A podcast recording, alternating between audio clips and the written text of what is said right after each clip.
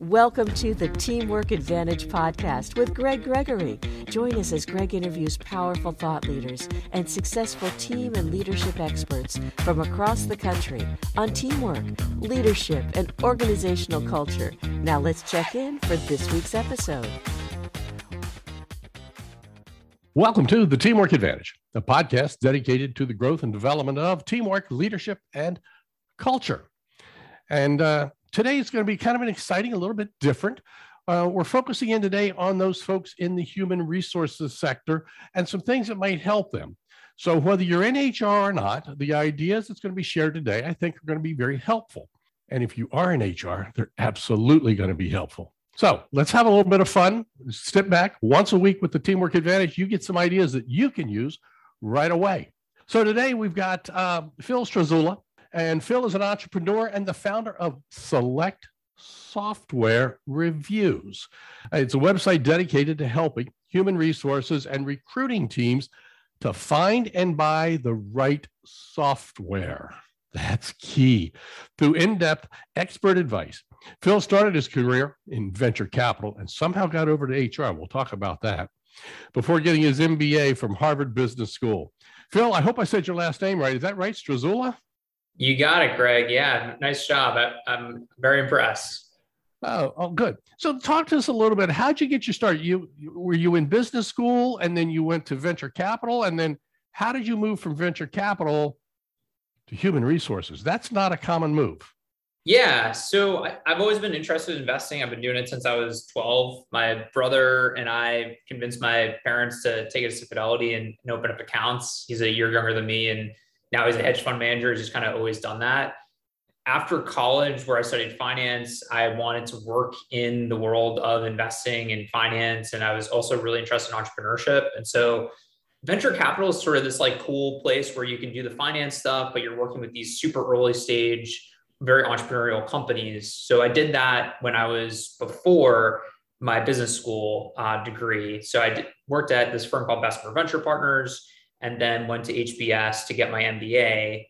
And uh, while there, I guess I sort of finally had the guts to start a business. So I thought I should probably know how to program in order to do that. So I started learning how to program, kind of nights and weekends sort of thing, working on different projects. And one thing led to another. And one of these projects sort of stumbled upon the, the problem that a lot of companies were having, which was how to deal with Glassdoor uh, a lot of companies were just having a lot of negative reviews on there. And so um, a friend and I built this business around sort of sharing what it's like to work at your company um, through the voices of your employees, um, a more authentic approach versus the guy that you fired going on Glassdoor and, and ranting about how much they hate you. Um, so after five years of doing that, I was extremely burnt out. Uh, I was mostly on the phone selling stuff to HR people all day long. And I hired a person to replace me on a day to day basis. I wanted to start another as I had this free time and started thinking about what I want to do next. And I personally love to learn, I love to teach. And I saw that there were at that point about 20,000 HR solutions. Now there's 30,000 out there, anything from pay stuff through artificial intelligence use cases for hiring diversity candidates, et cetera, um, and everything in between. And so I started this website where we just do a ton of research. We write up the research. Anybody can access it for free. We'll tell you, you know, how much to pay for a solution, what to buy, et cetera. Uh, and then we have advertising on our website that helps us keep the lights on and, and helps us stay unbiased from an editorial perspective. I was going to ask about being unbiased in that aspect. So that's the way to do that. So I and I we were teasing beforehand. You're kind of like uh, the Angie or the Yelp reviews of the HR world for software. Is that about right? Yeah, more or less. Uh, and the, the difference is that instead of allowing anybody to come on and say, "Hey, this is the one I like. This is the one I hate," because that introduces a tremendous amount of bias Yep. We have an editorial team, and what they do is they listen to people who say, Hey, I hate this, I love this. And then they do their own research. And we have like questions we ask vendors, we have rubrics, we have all this sort of rigorous process to make sure that we're going to produce what we think is the best advice online when it comes to buying this stuff. Mm-hmm. So in that way, you might be a little bit more like a consumer reports aspect. That's exactly right. Yeah, yeah. So we're getting into that, and that makes that makes perfect sense. So over the years, now you started this company when? Three years ago. Three years ago. So obviously you've done your research. So you go back five, 10 years, 15, 20 years, even up through that time frame. HR has totally changed. Um, it was one of those positions that was, oh, they're there, they're for management or they're for the people or whatever. It's HR has totally evolved. Can you take us through some of those evolutions?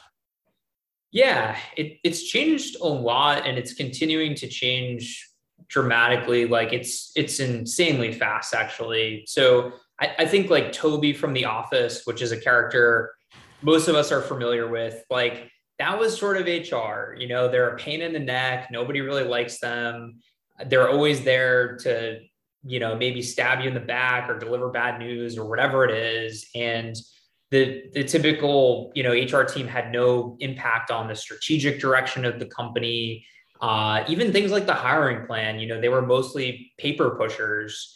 And what we saw with the last bull market that started in 2010 and ended in March of 2020 was when the unemployment rate started to drop down to record levels we'd never seen before.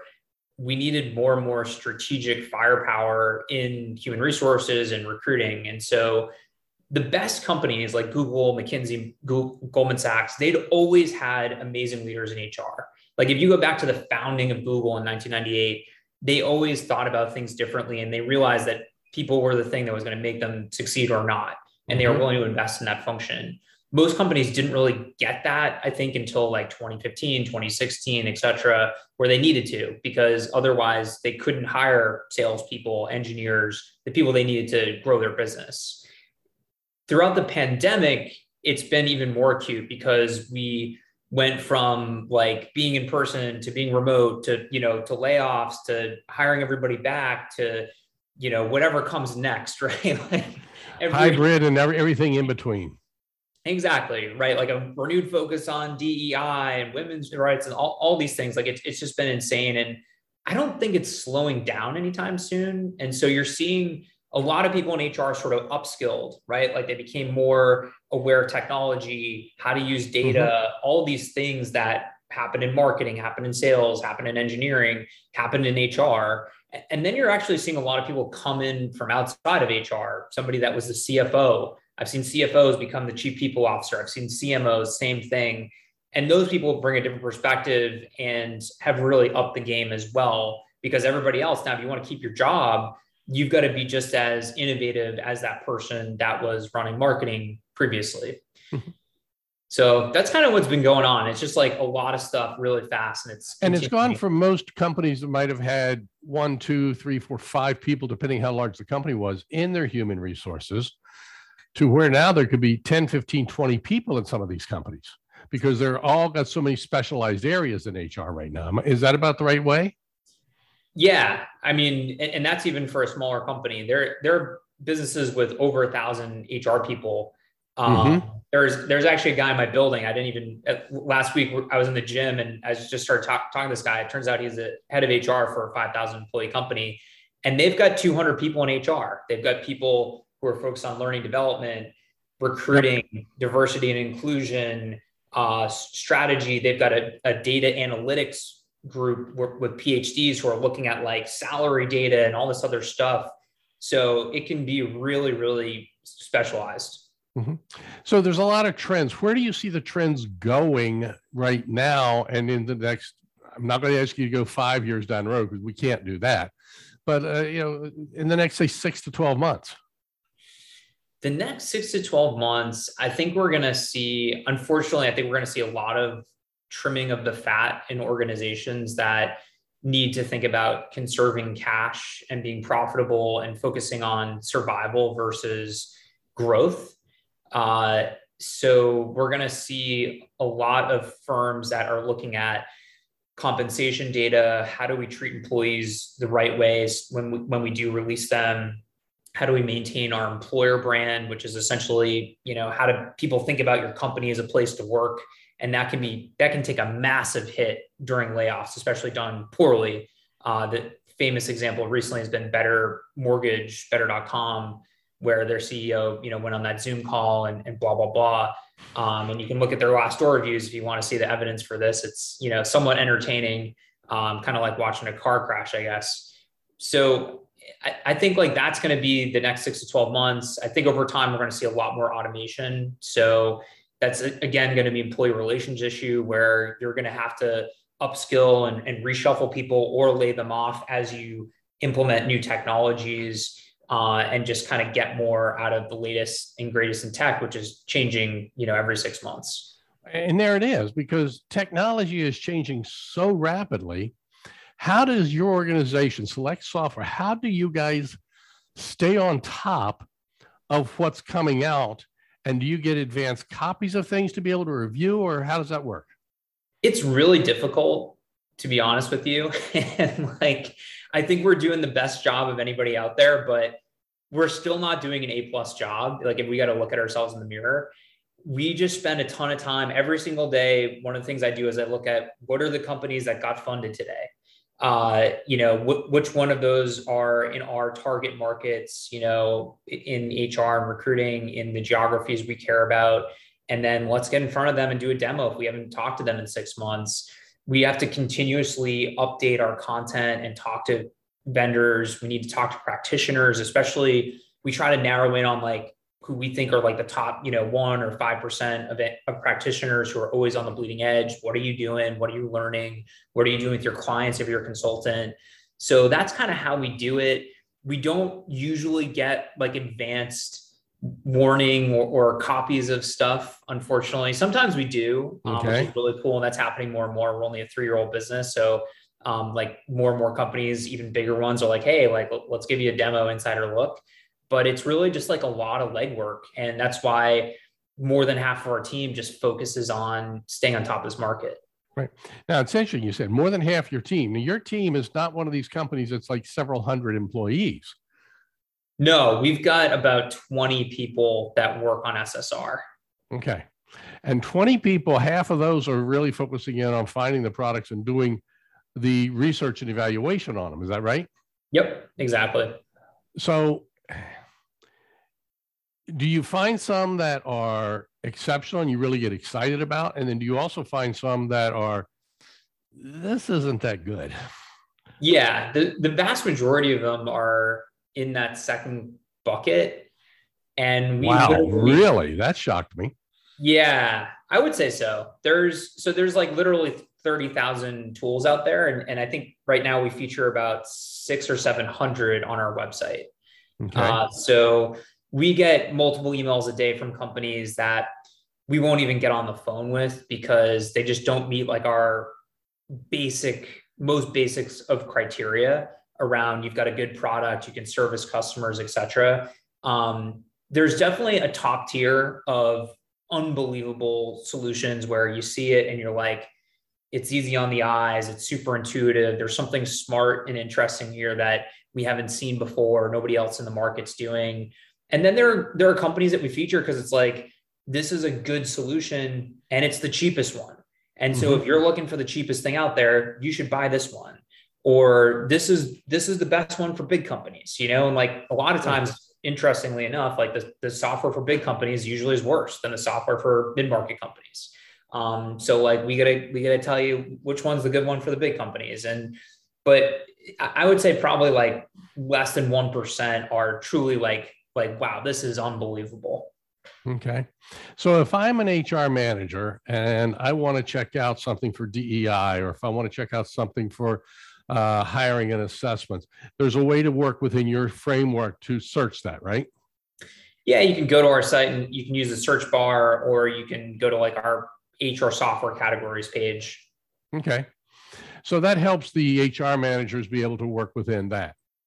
Yep so let's let's branch away from that from the, your business model itself because your company's only three years old and you kind of started not kind of you did start it from scratch And so what I want to talk about is let's what are some of the challenges that you know you have faced, Phil, trying to build a business. I mean, you've got you're focusing in on HR and research, but there's challenges for everybody. What were some of the things you ran across?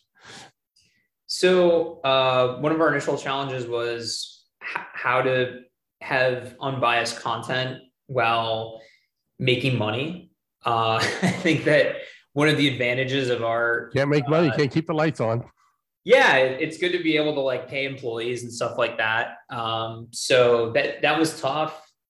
Uh, I think that right now, what we're trying to we're sort of going through this evolution where I used to be everyone's manager, but you can't be the manager for 20 people because then you don't have a brain. Like your your brain is too cut up and you don't have time. So now we're bringing in like a management layer. So we just hired a COO we're going to hire a director of marketing. We're going to hire a head of content.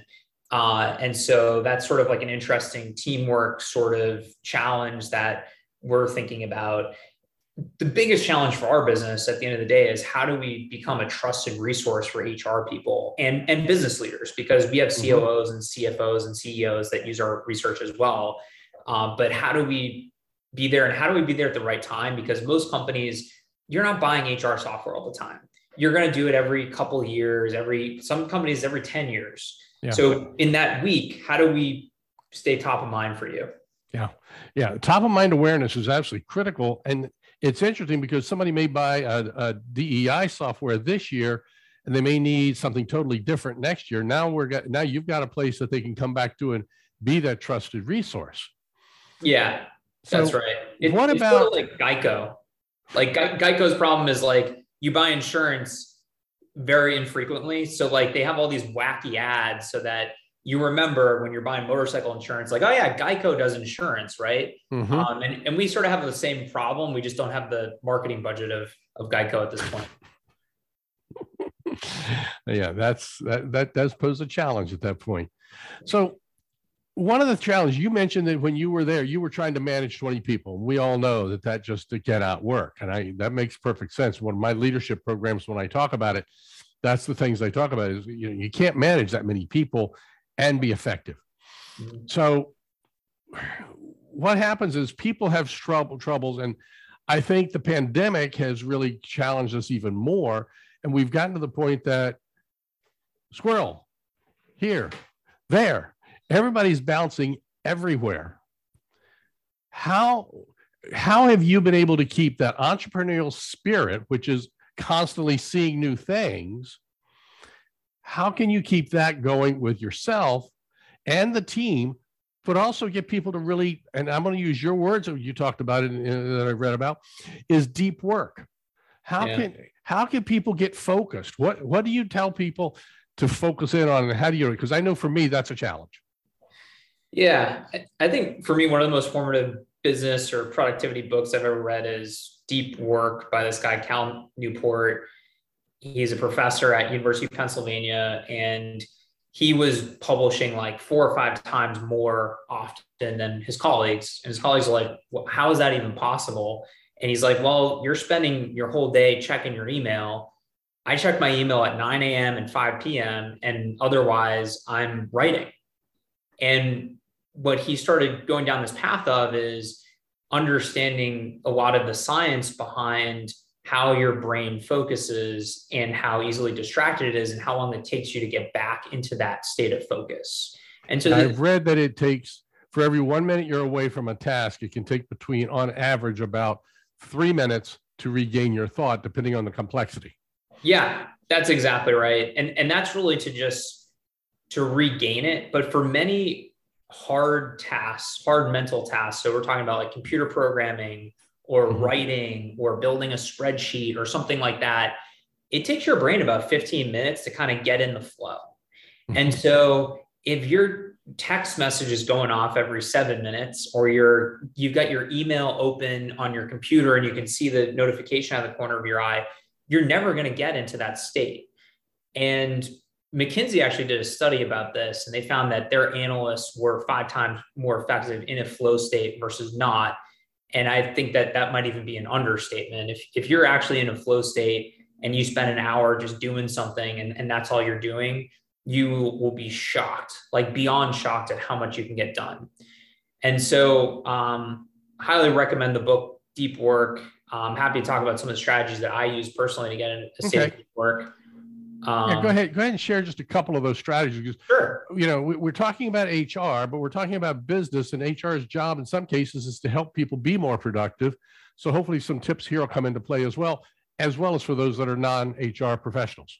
Yeah, sounds good. So uh, one thing is your phone. So I put my phone in do not disturb, and I put it face down in a part of my desk I can't see out of the corner of my eye. And I also put my phone in black and white mode um, because there are there's like a ton of research done to optimize colors in apps to distract you because the more time that you spend on Instagram, that's more money that Facebook makes, right? So they literally have teams that are just like, what are the colors that we should be using? What are the hot app? colors of the week?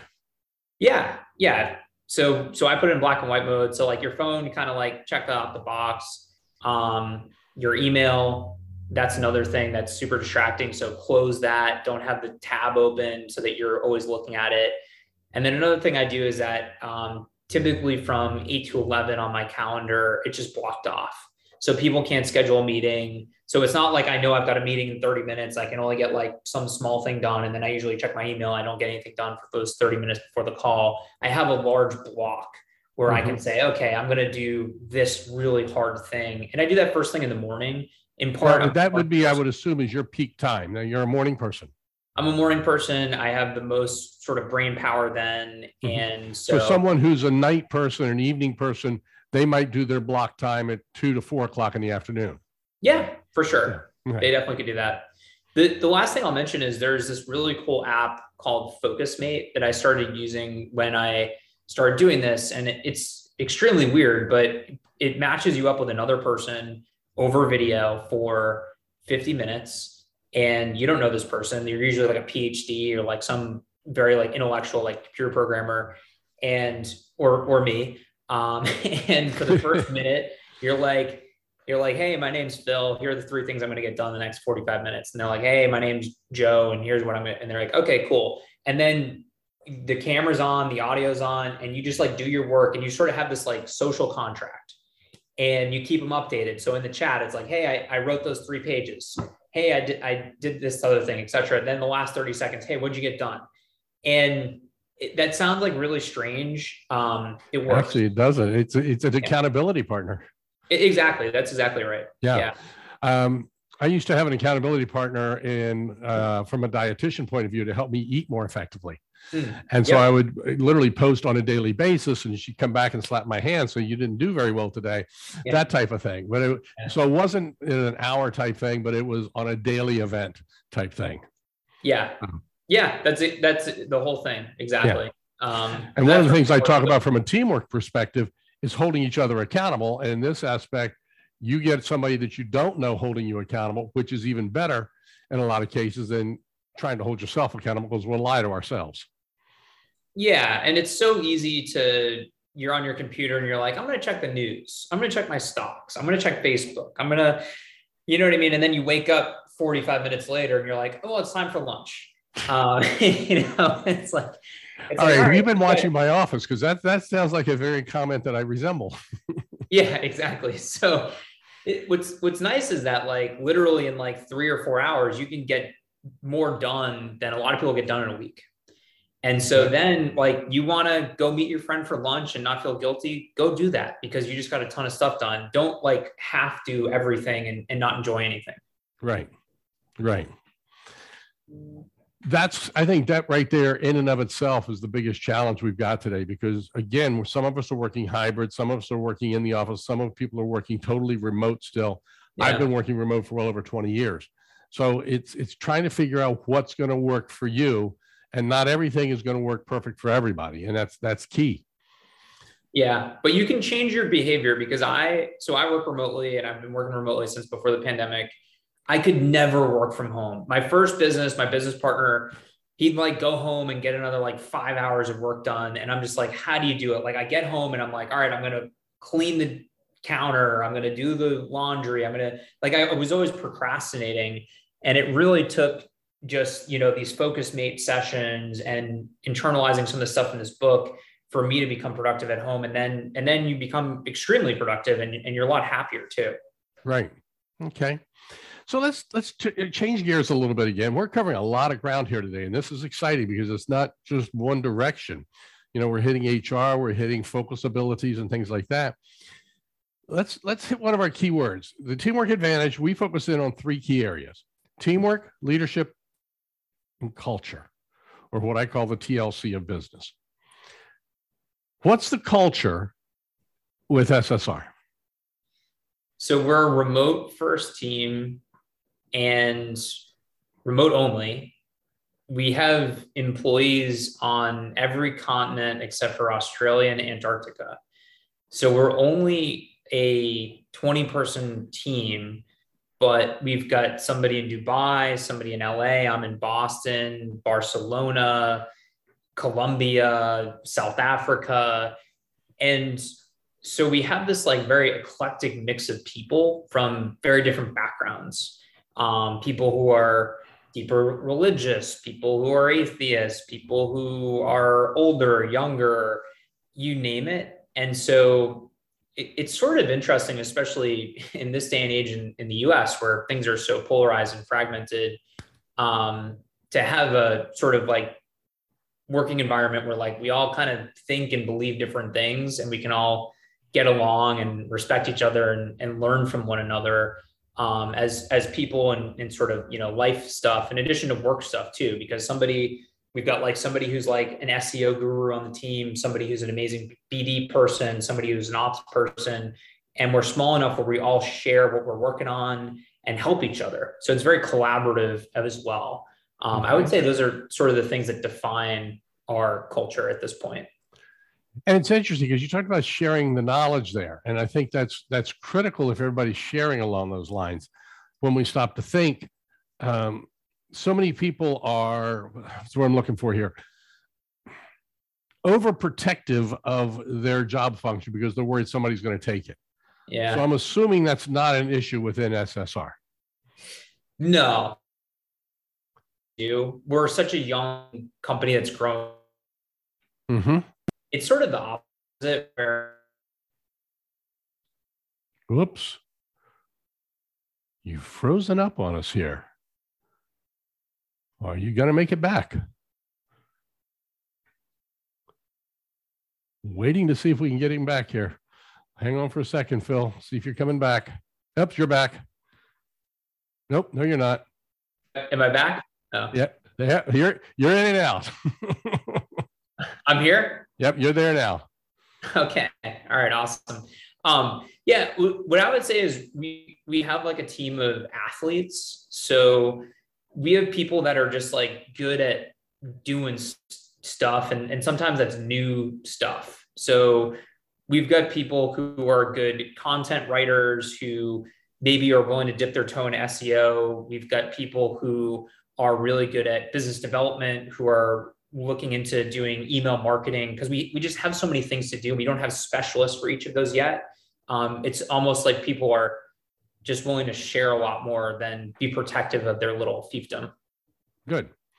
Yeah. And so, how did you realize what your culture was, and how do you create that culture? And then the biggest question, of course, is how do you maintain that culture as you're growing?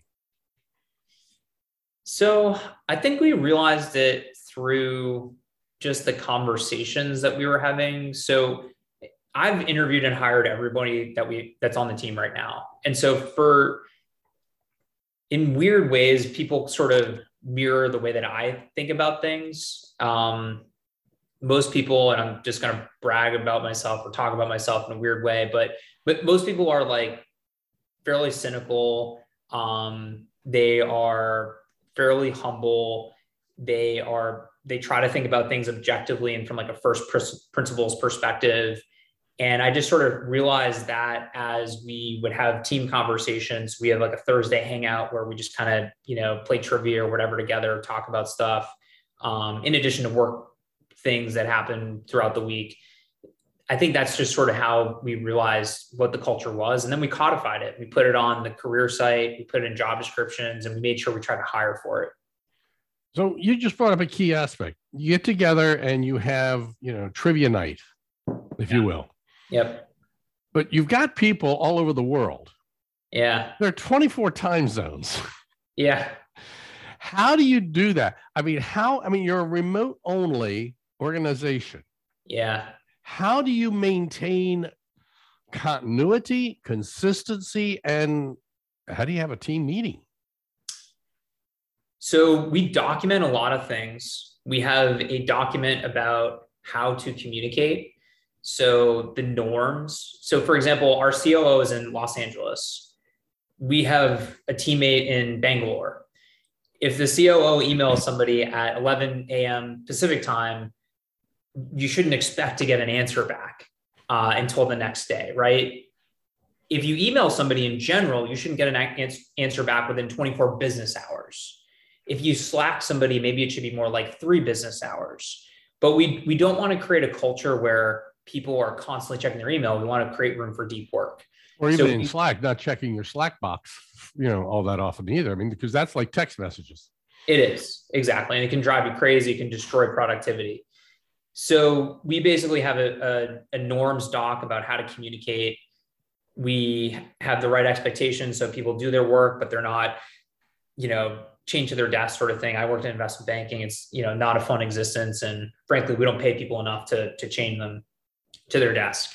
Um, but it, it's really just about being intentional, making sure you hire the right people when, when people kind of step out of line, set that norm and have an open conversation and, and have it as an example for other people in an anonymous way. You know, if somebody does something bad, just kind of bring it up to the group. Hey, I noticed that a few people had this question. Here's how we're going to handle that. What do you guys think? um, and asking for a lot of feedback as well from the team. Okay. In your three years, yeah, you got 20 people. Let's let's ask a bold question. How many have left?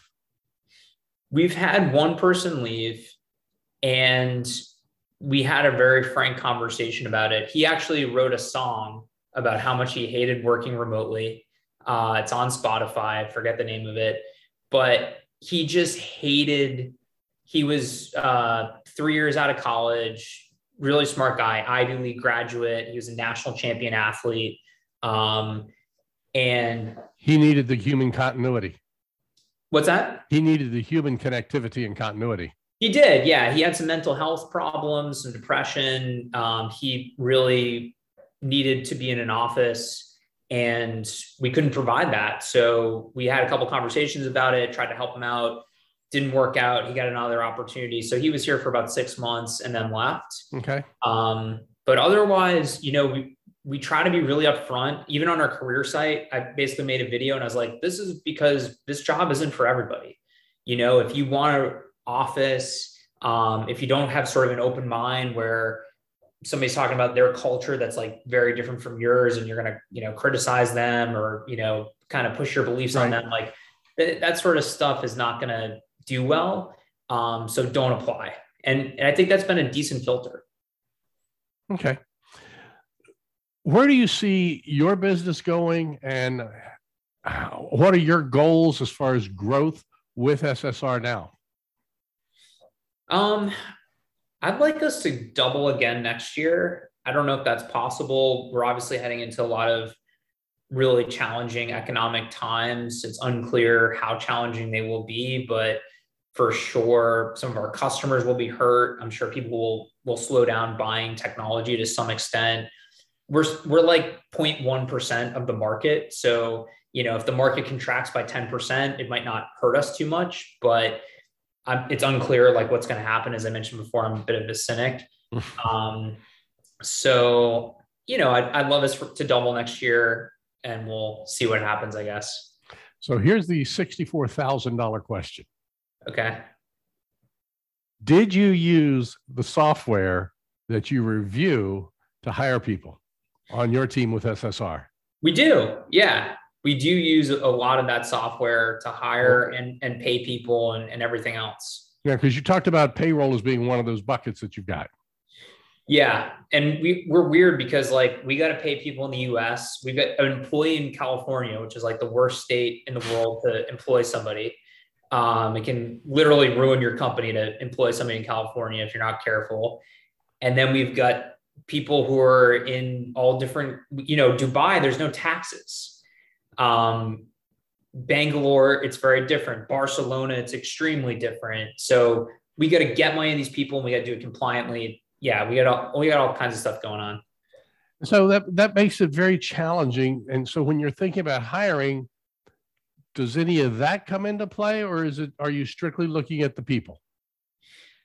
I'm strictly looking at the people for better or worse. I'm just trying to find somebody who is really good at something that has the other attributes that I think will be additive to our company because again, we're a small company and just because you're like hired to do SEO doesn't mean I'm not going to ask you to help do something else. Yeah. I used to, you started to use the expression that, yeah, when you start off in a startup company like that, sometimes you even have to take out the trash and be your own janitor. Yeah. So, yeah. Yeah, for sure. Yeah. Um, so yeah, those, those are the things that are important. Somebody who's, who's cheap, um, you know, somebody who like watches money, who thinks analytically, uh, who questions everything. Yeah. Okay. Where, we asked about where you see SSR going in the next year, so trying to double and everything. What challenges do you see beyond the current economic situation? Do you see other challenges? So we, we've got the Geico problem where we've got to figure out more and more ways of getting in front of HR people at the time when they're buying the software. That's really, really tough. We've got to find the right people. We've got to train them we've got to develop them we've got to manage them effectively you know it, it was very different when i was the person hiring and and onboarding every single employee i'm not going to be that person anymore which is kind of crazy and that's going to have implications for our culture and how people work together mm-hmm. so those are all big challenges for sure um, we're building out like a management layer in our business of leaders and we've got to find and empower the right people there because uh, otherwise we're we're in deep trouble. So you mentioned onboarding. Uh, that was just kind of an interesting note there. It's got to be difficult when you're trying to onboard somebody in Barcelona, Dubai, LA, you know, all of that. How, how do you how do you do that? How do you build a consistency with all those different areas, whether it's onboarding or doing other trainings or whatever? So we have three weekly meetings that help us kind of align as a team. We do a strategy meeting where somebody walks us through a part of the business in depth. We do a kind of Thursday hangout. We do a Monday touch base. What are you working on? What did you do last week? I think that helps when somebody starts, everybody in the team does a one-on-one with them. So you know, if somebody gets an offer letter, they sign it, they get a ton of emails. Oh my God, congratulations. Can't wait to work with you, etc. Um, let's get a virtual coffee on the books. Some people now just sort of like hang out one-on-one uh, because they like each other, you know, and they like to collaborate. We have had people meet up in person. So one of our colleagues is now visiting Colombia because their girlfriend lives there, and our other Colombian colleague visited them. I was in Mexico City last fall got together with a couple people. Um, our LA person's coming to Boston next week. We probably will do an in person, and I'm trying to figure out where. Uh, because no matter where we do it, somebody's going to have like a 24 hour disaster travel. Um, but it would be wonderful for all of us to meet in person because there there are things that you miss unless you're in person. Yeah. But yeah, we just try to make everybody feel really welcome, give them lots of stuff to work on, give them the right norms, the right documentation, be really transparent and hopefully be a good place to work. Well, you've shared a lot with us today. There's no doubt about that. There's uh, a lot we can learn from entrepreneurs that can be applicable in business. There's a lot we can learn from business that'll help entrepreneurs. You talked about HR. We talked about how to work with that with the software that SSR is reviewing. I started to say releasing, but you don't release the software, you review the software. So imparting, what's one thing that you would give as far as a piece of advice for anybody working in any profession, any business, whether remote, in person? What's something that you would say is your greatest takeaway that you've learned since you've gotten into business? I think I thought about this. Like, what would I tell myself if I had like 30 seconds with like 18 year old Phil or something like that? I, I think it would be to start meditating.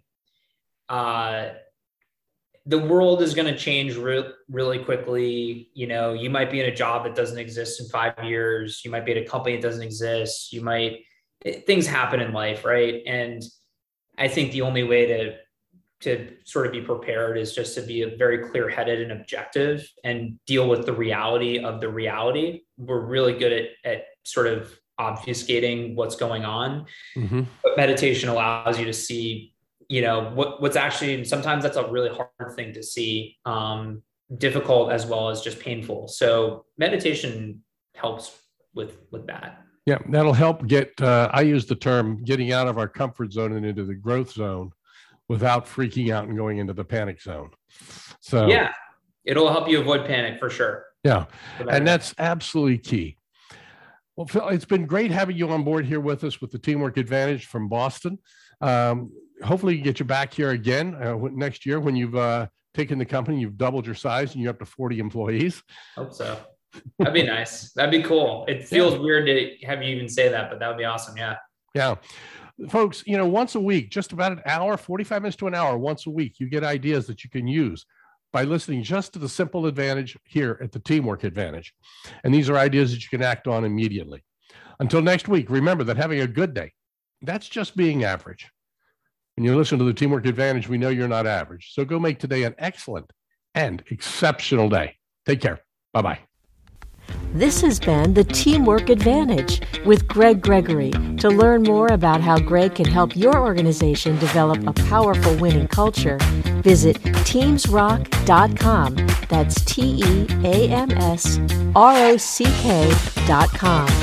Be sure to join Greg next week when he interviews another exciting and powerful thought leader on the Teamwork Advantage. Until then, as Greg says, make sure you have a great week because a good week is just being average.